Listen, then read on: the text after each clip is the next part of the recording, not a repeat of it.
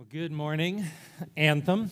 It's good to see some of your faces back uh, after break. Uh, this morning, we are uh, beginning a new series in the Gospel of John, and we're going to be in this in the Gospel of John at least up through Easter, the first part, and we're going to be taking a break over the summer and coming back next year. But we're going to be spending the better part of the next uh, year uh, in the Gospel of John. Uh, so I'm extremely excited uh, for this series and to be able to just slowly marinate in, in John and his Gospel. And as we get going, I think this morning, and to even set up the whole book, there's, there's a question that can kind of prompt our thinking in the significance of John, the focus of John. And that question is what does it mean to truly have life? What does it mean to be alive? Right now, obviously, if you're in this room, you're alive in one sense, right? Duh. But uh, you, you get what I mean. I mean, I mean, what does it mean to really have life? To really be be alive? To really have that sense of living, of we use words meaning, purpose to fill it in, but to, to be alive. You know, uh, on on uh, a holiday break, we we went down to Florida, which was amazing. And, uh, and, and so I'm, I'm definitely, I realized as I'm getting older, I love being in the sun, right?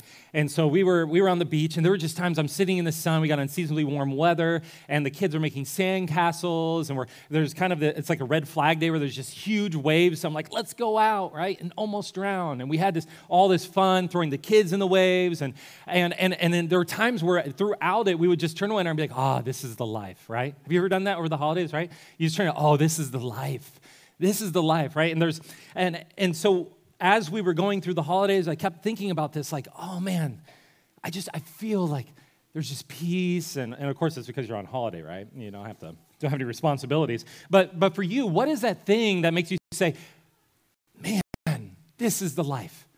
I'm really alive right now. You know, we also watched over break um, the new Matrix movie, right? And, uh, and it made me, it was interesting as we watched it. If you remember the original Matrix, the whole idea is like everything's a simulation, right? That, that life isn't really as we know it, and that we're actually all somewhere plugged into something, and then we're plugged into this kind of like consciousness that we're all a part of and, and, and everyone is not really uh, truly alive but at the same time are we really alive? And so there's kind of that do you remember the famous scene do you want to take the red pill which is like you know to be, be aware of this to awaken to this reality? Or do you want to take the blue pill and just kind of go on as if you never knew about this and just kind of go through the motions right and it was like like do you really want to be aware and alive right and, and for some of us, I mean, that's the thing when we think about, am I really alive? Like, there's, because eh, my wife and I talked about what's interesting is this new movie, if you haven't seen it yet, they actually play around a little bit more than the 90s versions or whatever it was, uh, with more this idea of like, are you really sure you want to leave the simulation? And, the reason why that's interesting is because I think more and more as modern people, we're like, man, what does it really mean to be alive? I, don't even, I, just kind of want to be able to check out, and maybe it might be, uh, I can be alive by just kind of like tuning in to entertainment, and, and I can just kind of get away from things and escape from things, or maybe to be really alive is just to get back to that holiday moment. Maybe to be alive is to be successful, whatever. I mean, we live in a day and age where we use terms like woke to describe really being alive and aware of the reality around us. Everyone is trying to understand. Woke just means to awaken to a reality. Everyone is pining for life and to be alive. And, and, I, and I think a lot of us are living in this place of like almost urgency, like I need to find this sense of life. I need to, to find it so deeply, so badly, and yearning for it. Uh, the last few days, I don't know if you've ever been around, you know, when like you're in a place, kind of everyone, like all the families are in for like that week, and then at the end of the week, everyone's kind of getting ready to like leave and go home about the same time. And you can sense it, like it was palpable, right? The first few days, everyone's just sitting around the beach, like, ah, sun, right? And the third day, everyone's sunburned, right? And then the fourth day, like people kind of don't go to the beach. Then all of a sudden, like the fifth, sixth, seventh day, everyone starts realizing, like, oh man, this is the life. And I got to go back to that life that I had back there. And so everyone's like urgent, like everyone's like, build a sandcastle. And the kids are like, I'm tired, like, build a sandcastle. We need photos, right? We need family time. Like, we got to soak in the life while we can, right? And everyone's almost urgent. And I think there's almost something like that to our lives where it's like we have this i, I want to live i want to be alive i want to awaken to something more to this whatever this reality is supposed to be it's like again like a magnet that pulls our soul towards something And we almost have these moments where we taste a little bit of it and then we're just like urgently trying to like get a little bit more of it because then we have to go back to whatever life is. We are in the Gospel of John because I think this is becoming even more and more of a, uh, what do you want to say, existential crisis for us as modern people. To not be hyper bored, to truly see something beautiful, glorious, to a purpose, a meaning. See, Christianity is a message that says we are made for life, to have life. And to have life with God, in God. Theologians, sometimes we use language of participate in the life of God. And see, John's gospel specifically focuses in on how do we find that life in God in Jesus Christ. John, at the end of his gospel, actually gives a thesis statement for his gospel. He says, This is in John 20. He says, Now Jesus did many other signs in the presence of the disciples, which are not written in this book. But these are written so that you may believe that Jesus is the Christ, the Son of God, and that by believing you may have life in his name. See, what John does is he says, Listen, my gospel, there are so many others, and John has, I think, something like, like 85% of John is unique material. It's not in the other three gospels, of Matthew, Mark, and Luke. And so John is usually considered kind of this standalone gospel. It's written a little bit later, around 70 AD, or maybe even later. And so there, there are just some, it's like he's focused on something different. Well, he tells us what he's focused on, which is I want you to see a picture of who Jesus is and how you can have life in his name. So the whole series is going to be focused on how do we find life in God through Jesus Christ. To use uh, the Matrix cliche, you could almost say John is saying Jesus is the ultimate red pill. and he's going to hold out Jesus and he's going to hold him up as an example and he's going to say, Do you want to know life?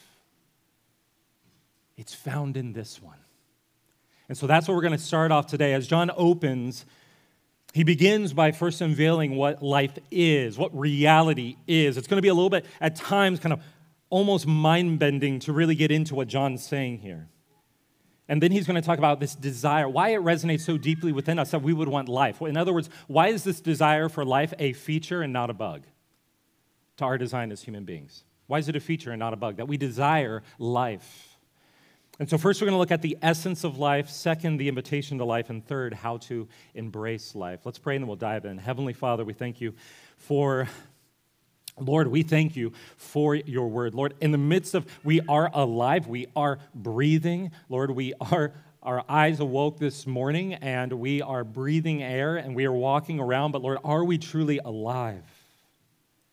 Lord, you made us for life. You made us for joy. You made us for a purpose. And so, Lord, would you open our eyes to how we can find that life in Jesus? So, Holy Spirit, would you, for each of us here, we're all coming from different places, different experiences, different backgrounds, different darknesses in our life that need the light of Christ to shine into it. Lord, I can't address all. I can't explain this exhaustively, but Spirit, you're the one who resonates with our soul, who knows our needs. And so, Spirit, would you bring this word to land in our souls? We ask this in Jesus' name. Amen. Well, the opening uh, verses of John's gospel are perhaps some of the most famous of the Bible. I'm going to read them again. Verse 1 In the beginning was the Word, and the Word was with God, and the Word was God. He was in the beginning with God. Now, what's John saying there? If you know your Bible, you know that John is referring, he's using the language of another well known passage of the Bible, right? Genesis 1. In the beginning, God created the heavens and the earth. Right? So we have John saying here, in the beginning was the Word, and it's literally, uh, to get it, I mean, there's so many things with this where the Old Testament, the Hebrew, when they translated it into Greek, John took that Greek translation, and this is the exact language or phrasing in the Greek. And so he's very purposefully referring back to creation. You know, any great writer, if he refers to something well known in, in the like in the echo chamber of the cultural experience, the shared cultural experience of, of who he's writing to in his audience, if they use imagery that is well known and they only a responsible writer a good writer uses things in such a way as a way to capture the entire ethos from that original reality and import it in. So this is what i mean. Like if i said something like and the two uh, the fence collapsed like twin towers right now if i'm a writer and i in no way intend for you to think about 9-11 I'm a bad writer. I tend to import, like, I don't know, some kind of like, I don't know, chaotic attack from my neighbor, right, when, the, when, the, when it fell. Then at that point, it may be appropriate to use that kind of imagery. And what John's doing here, so see what I'm doing, I'd be importing significance, the entire experience and reality of that original, uh, that original quotation. And what John's doing here is he's importing the entire reality from creation. And he's bringing in this reality. He's saying something significant is happening here. In the same way that at the beginning, in the beginning, God created, so now also. In the beginning, God created with the Word, and this Word is one who is coming again. And so, what's the significance here? We're going to come back to that. Significance is everything in creation, all reality itself. Get, try to wrap your mind around. You can't wrap your mind around it, right? Remember, God. I had somebody once do this in our kids ministry at a previous church. He said, "Make your hands with the kids." He said, "Make your hands like this. This is about the size of your brain." Now, how much of God can fit into that, right? This, this is beyond what we can completely understand. But what he says here is that all of reality, the significance is that all of reality, all of creation, everything created, is in some way connected with this word. And we cannot understand it unless we know this word. And so, what is this word? Now, again, this is where it's, it's kind of it's, it's complex. John, uh, a lot of ink has actually been spilled debating what John is doing here because John uses a Greek word logos, logos, logos, whichever word you want to use, potato, patata. But logos, and it was a sh- sort of a like a scholarly term in the first century. Uh, philosophers would use it to describe kind of uh, like truth, but also rationality as a whole. It could be translated word, it could be translated reasoning, it could be translated as a message. Uh, but ultimately, they, it was the Greek understanding of God. And there's a lot of lot of things we could go into right now, but here's where I'll, I'll drop it off at. The Greek conception of God as the Logos was this idea of God just being this rationality that's out there. And, and, there's just kind of this truth that's out there. But here's the thing it's impersonal, it's out there. It wants nothing to do with you. It's just facts and figures. It's like God is just kind of math, right? And so it's just the inner logic of how the world works. And so God is very distant. There may be truth, there may be ideals, but he's really distant and really doesn't want anything possibly to do with you. And so, what John does here is John actually takes this word logos, which is a well known word, in the ancient world. And what he does, he says, I want to make known to you this God. And so, whether John is speaking to the Greeks, then he's speaking to the Greeks and he's going, This logos, this, this, this idea that you have, I want to take that term and I want to reinterpret it because you think that everything is what exists. And what I'm telling you is everything is created by someone.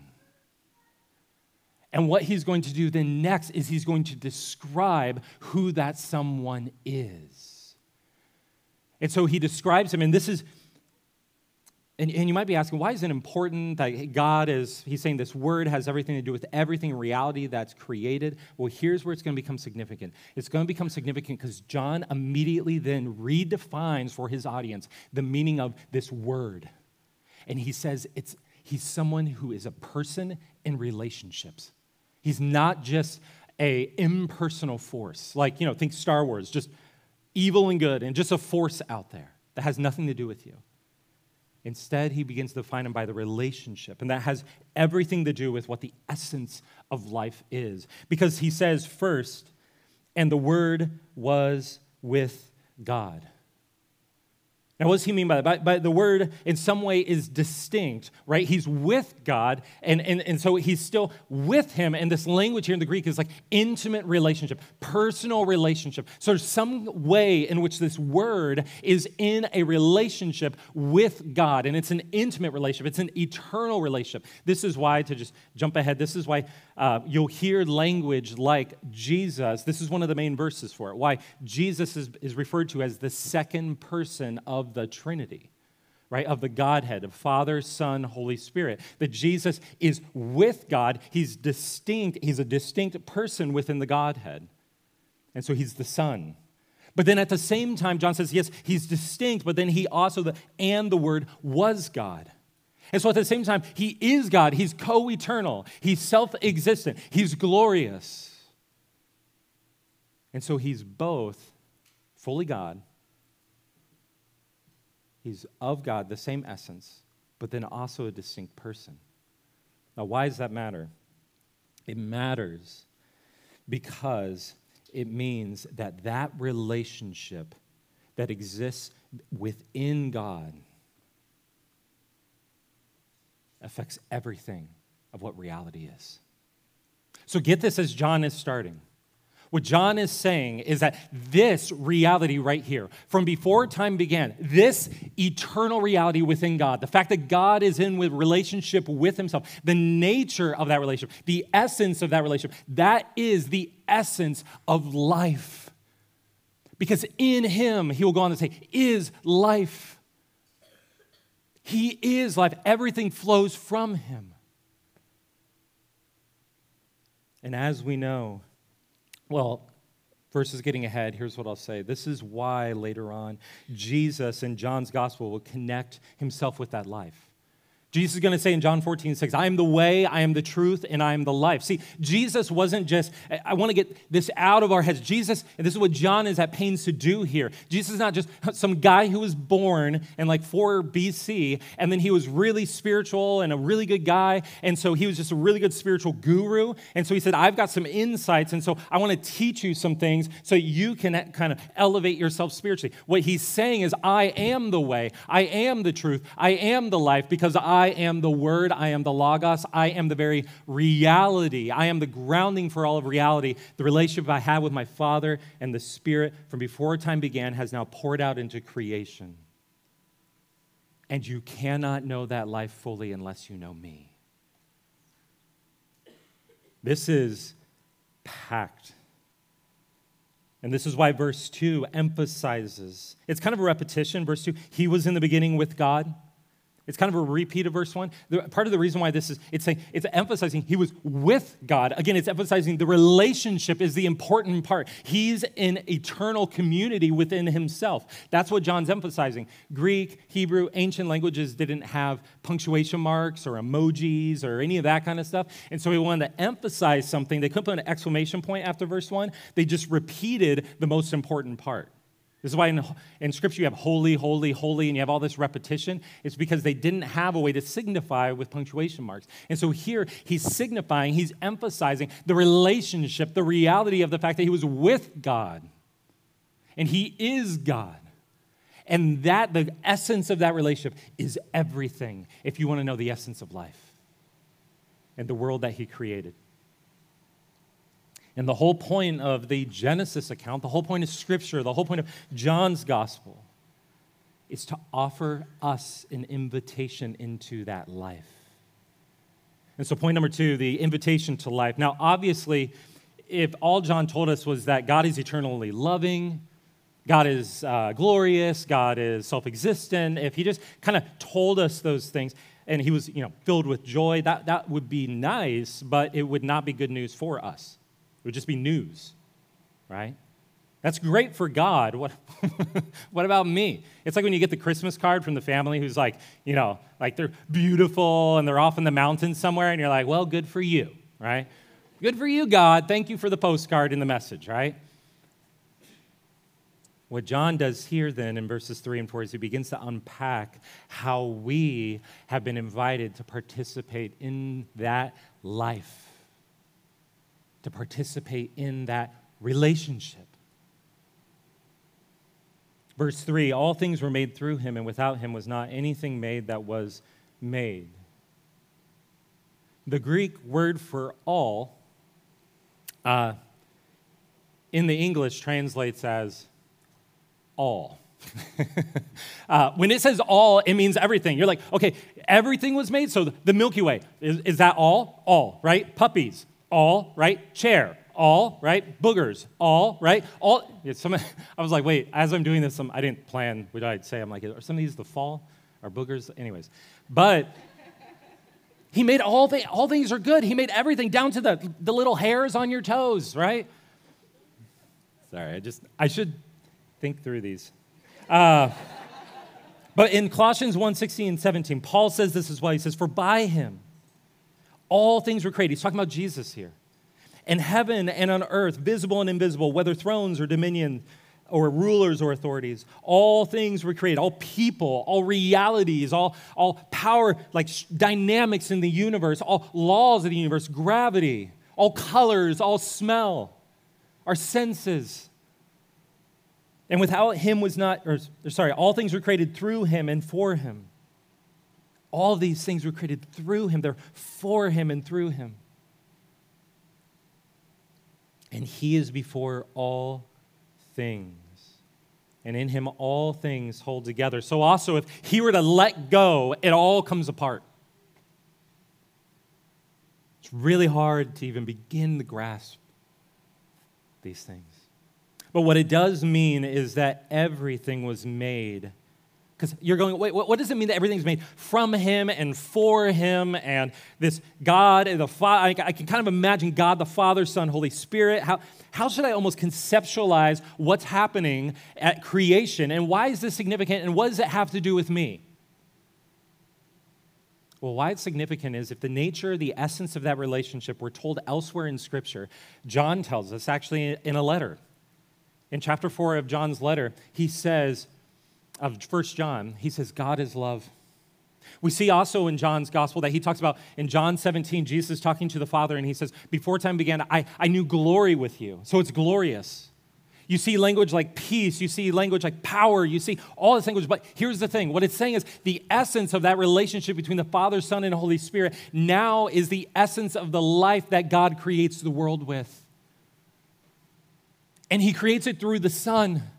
And the best way I, I, can think, some of you have heard us talk about this, but I think it is so important because we so often think that the Trinity is just kind of like theological mind games or just kind of like something out there. But the Trinity and the reality that God is Father, Son, Holy Spirit an eternal loving community is vital for understanding the world that we live in. Because what it's saying here is that everything was made through him. It's made as an expression of that love, of that delight that the Father has for the Son. All of the world is a, cre- is a it's created to mirror, to message that reality to us. And so before time began, God's in this relationship, this community of perfect love and delight. And out of that, at some point, for some reason, God, God knows. He overflowed with that love and delight like an artist overflows with expression to, to express it, to create the most beautiful and grand picture of it in reality. Only God doesn't just create pictures, He creates living realities. And so God speaks this world into existence. And you can think of the cosmos as like this great blank canvas that then God created and then He put this masterpiece on. And so everything in creation, this is why things captivate us. This is why we love to look at sunsets. This is why we are captivated by flowers and you know, when the sun sets on like the on mountains or why we love to go to oceans. This is why we love the taste of things and why we, we don't just eat paste, but we, we're all into like all these cooking shows and making all these complex flavors and whatnot so we can experience them. The world is teeming with the glory of God. The heavens above, Psalm 19.1 says, the heavens declare the glory of God.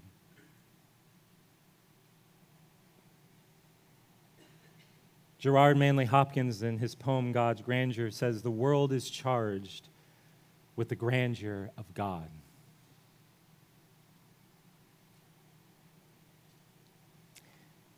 Some theologians have called the cosmos, the world, a theater of glory. The glory of God. It testifies. Psalm 19 says that creation is proclaiming, it's speaking, it's testifying, it's making known who God is, His glory, His goodness, His beauty, His truth. And in the midst of it, God created man and woman. He created humanity. He made this theater and he's delighting in it. And it's like, it, almost imagine it being like a way of saying, This is how much I love you. This is glorious. This is how glorious you are. This is how faithful you are. This is how good you are. And he creates this world. And this is why God again and again every day is saying, It's good, it's good, it's good. And then at the apex of it, then he creates humanity. And he says that we're created in the image of God. And why is that? Because we are created with the unique capacity to join in that delight. This is why God immediately says, with this creation, this theater of glory, take all the raw materials of creation, be fruitful and multiply, fill the earth. Develop, express art in your own way that worships me, that is filled with that love and that delight to eh, enjoy that love and delight in relationships and friendships and marriages with one another and parenting your kids and all, all these things. This was meant to be a reality that we lived in. Life. And God invites us into that light, that life. You know, if you think about it, I, why do we all want like some adventure? Why do we all want a quest, right? A quest. This morning we were uh, my kids, you know, the new Frozen, maybe it's not new, it's like a year so old. Uh, that song, Into the Unknown, right? And, and, ah, right? And you're listening to it, and even me, who's listening, like, ah, Frozen again. But every time I hear that song, I'm like, yeah, Into the Unknown, right? Like, there's a little bit, I'd rather it be like some Viking Norse guy, like singing, oh, Into the Unknown, right?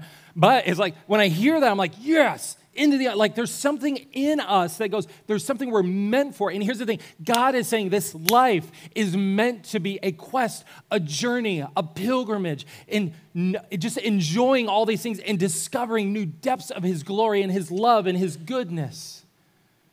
And he says you're meant to walk with me. And just dig deeper and deeper and discover more of who i am. And you do it with one another and then when you do and you discover new things, you get to turn, you get to express it, you get to teach it, you get to tell it, you get to paint, and you get to whatever different modules you want to use. Mediums, build infrastructure. Life is, God has invited us into this life to experience delight in Him. And what John says in verse 4 is that that life is in Jesus. It's only found in Jesus. In him was life, and the life was the light of men.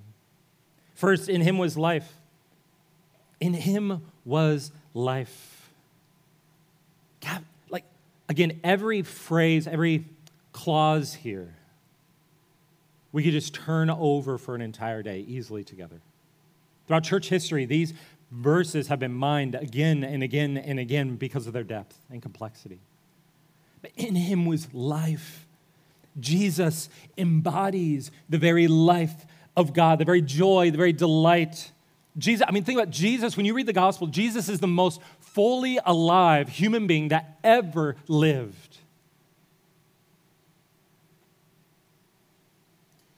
In John as we'll see as we go throughout the gospel, as he said at the end, he's going to highlight that all throughout the gospel. He's going to say, Look at him, look at him, look how glorious it is, look how filled with life he is. It's almost as if he comes, he use the light imagery, to a world that's so often filled with darkness where we're stumbling around trying to find life. And Jesus comes in and he turns on a light and he says, Let me show you. Second part, the life was the light of men. The life was the light of men. Now, notice that weird phrasing. Because it's not merely the life of Jesus on earth was the light of men. In other words, just the historical example of Jesus. Sometimes we read this and we go, oh, because Jesus modeled what it means to be loving and nice and all these things, then, then that's all we need. We need the model, the record of Jesus, and then he's kind of an example, and that's it. Now, Jesus isn't less than that, but Jesus is far more than that. It's not just saying that the historical life of Jesus gives us a model for how to behave or how to be successful or uh, whatever you want to apply, but the very essence of the life within Jesus. The essence of the life that Jesus has within himself is everything that we've been looking for, everything that we're yearning for. And so, throughout John's gospel, he's going to reveal how we look for life. Jesus is going to be showing us. He says, Listen, I have life within myself. And so, when you read the gospels, it's, it's so helpful to encounter Jesus because it says he's sympathetic, he's come in human flesh. And what you see over and over again is Jesus is, it kind of exposes where we try to find that life in things that aren't can't give us that life we're looking for. They might be kind of a, an overflow, a, a good thing in life, but they can't ultimately get, be the source of that life. They can be good things marriage, career, education, but they can't ultimately be that life. And what Jesus does again and again is he's going to show us how to find that life in him. John's gospel, the gospel in general, the message of Christianity, is an invitation to participate in the life of God through Jesus. What John goes to at the beginning of his gospel, and he's going to talk throughout the gospel about how that spiritually, how that happens, and, and what, what that takes to die to ourselves and, and whatnot. But one thing here is he's saying, understand you were created for this. The very world you live in is hardwired with this reality. You were made for it. So, lastly, how do we embrace life? How do we accept that invitation?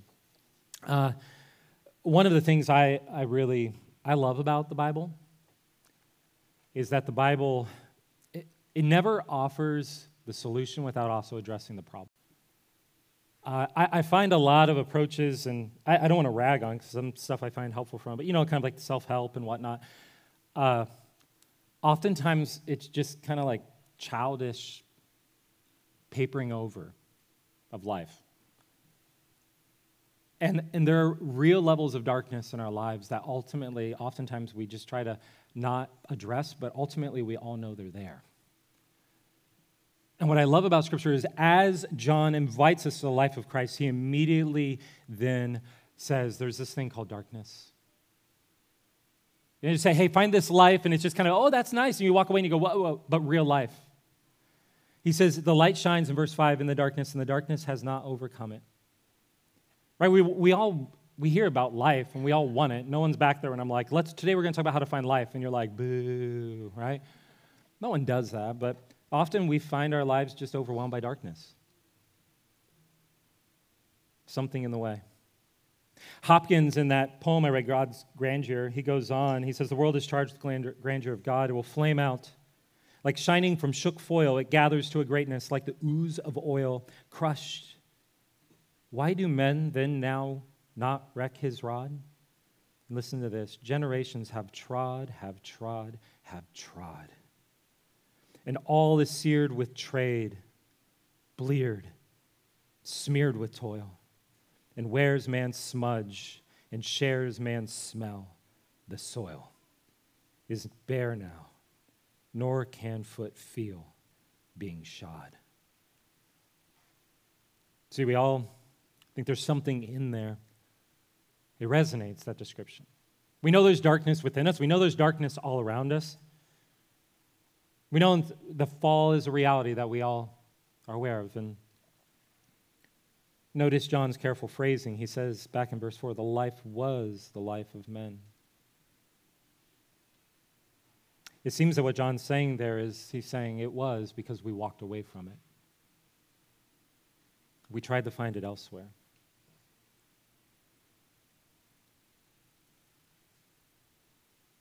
And this invitation that John gives us in his gospel to life is childish if it doesn't deal with that darkness. It's sentimentality, it's wishful thinking. In fact, you could say it would be deeply unloving unloving for someone to leave us in our darkness. It'd be unloving for God to corrupt his light with our darkness. Imagine if, if the story was, hey, hey, do you like how, how, how life's going? Let's just kind of paper it all over, and then I'm just going to give you a little bit of an add on of light. And then what happens is we bring our darkness into the presence of God, and for all of eternity, we just get to keep doing this thing again and again and again and again and again.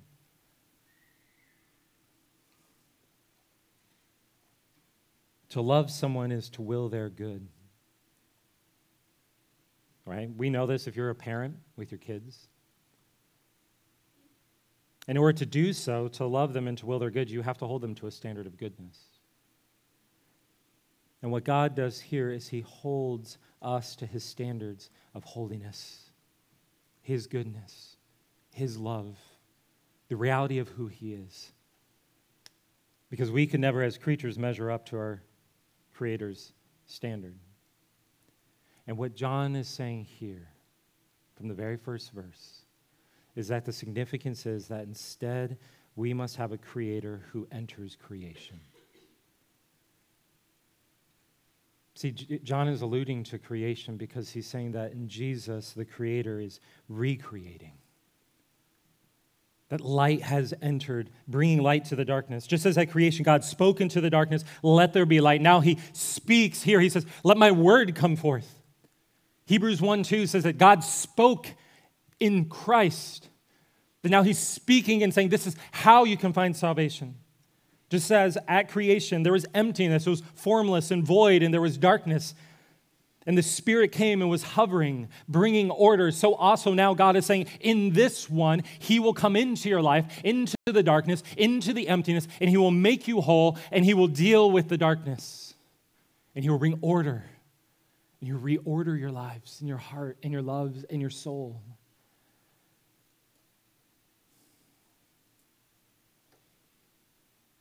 You know, right now, I think it's easy to live with a negative, bitter spirit. Everything going on in the world, I think we just kind of found ourselves kind of in this oh, world, right? All the time. To let the darkness have the final say. But the gospel tells us that in Jesus, the light of God's glory will have the final say.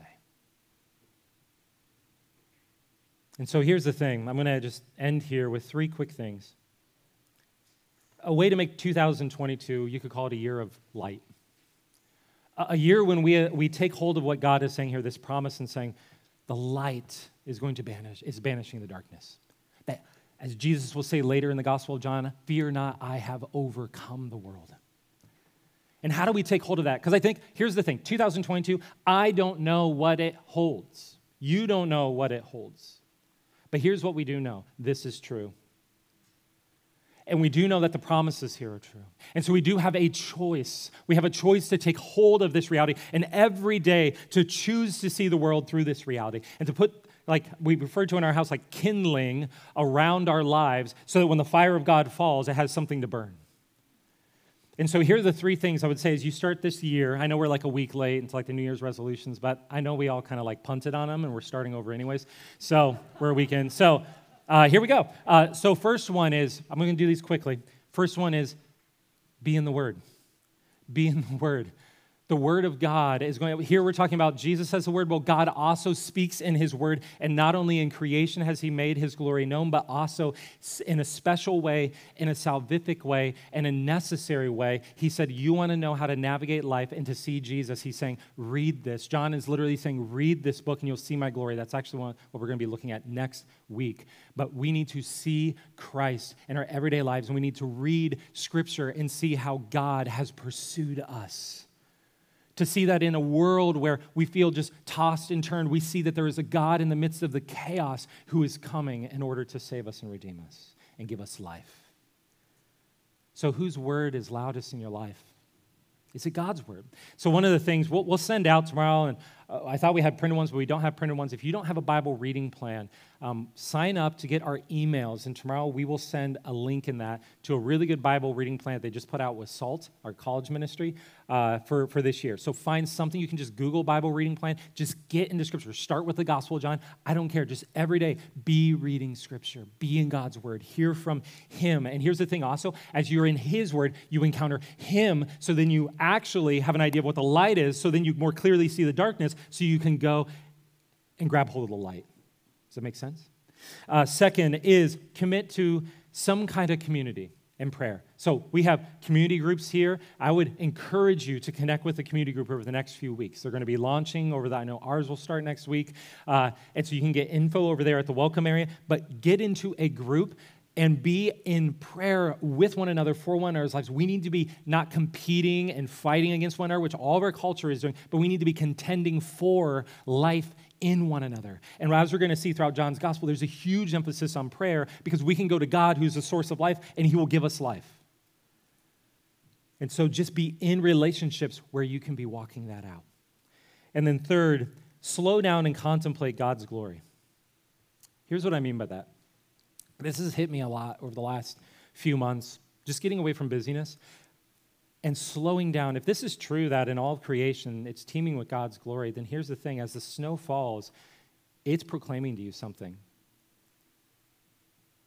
As the breath leaves your, you know, you see it in the cold air, when spring comes and the flowers start blooming. Sorry, I, I, have limited examples of the cold winter times of January, but you get what I mean. When the sun rises, when the sun sets, we have, we have the glory of God on ice, on surfaces. We, we see the glory of God, and here's the thing we so often are just running so fast that we don't see it, and we are invited in Scripture again and again to slow down and contemplate. And here's what I mean I know contemplation is one of those words, it's deeply biblical, but we need to bring it back because we lost it because it got hijacked and means something else now. Contemplation actually comes from the compound word of con and temple.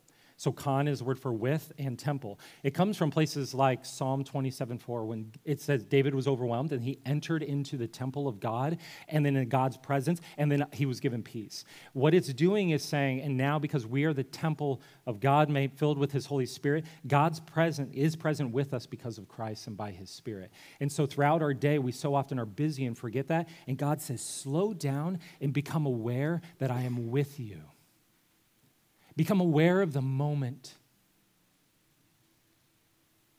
Don't, don't wait till that other season of life that you're like, oh, when, and I get it. I just got out of the diaper phase. When my kids are older, then I can live. When I get to college, then I can finally live. When I get that career, then I can. Also, part of it is just being content in the moment. And God says, slow down and look at the birds, the sparrows, look at the flowers, look at the realities around you, and see my care. See how big I am see my glory, see my goodness. So take some time to be in the Word, commit to a CG in prayer, and slow down and contemplate. Take one of those this week, put it into action. Talk to your spouse, talk to your roommates. Which one would you do? And, and make some time for those. Uh, to end, George uh, Hopkins ends his poem in terms of contemplation. He says, For all of this, nature is never spent. There lives the dearest freshness deep down things. And though the last lights of the black west went, O morning, at the brown brink eastward springs, because the Holy Ghost over the bent, he's talking about the beauty of creation, because the Holy Ghost over the bent, world broods with warm breast and with ah, bright wings. God is inviting us, you, me, to life in Him. God's word is inviting us, in the midst of all the darkness of life, to draw near to God in Jesus Christ. So, 2022, we have a choice to pursue the light. Let it penetrate the darkness. The invitation is clear embrace life in God through Jesus Christ. Let's pray. Heavenly Father, we thank you for your word. And Lord, we ask that you would, Lord, you would apply it to each of our lives as we need. Lord, whether it's to be in your in your word, Lord, to, to be in your word in a more focused way and be bringing it before you and praying. Lord, whether it's to find relationships and those we can walk with, and whether it's to be more intentional and following up and praying for one another. Lord, whether in contending specifically for life. Lord, whether it's to slow down and contemplate you throughout the day. Lord, we ask that you give us Christ. Spirit, would you do this work? Lord, these are all beautiful sounding things, but they're empty if the real if you are not real. They're empty and if Lord, if you do not draw near. And so, Lord, would you do that with your people in the way that only you can. In Jesus' name, amen.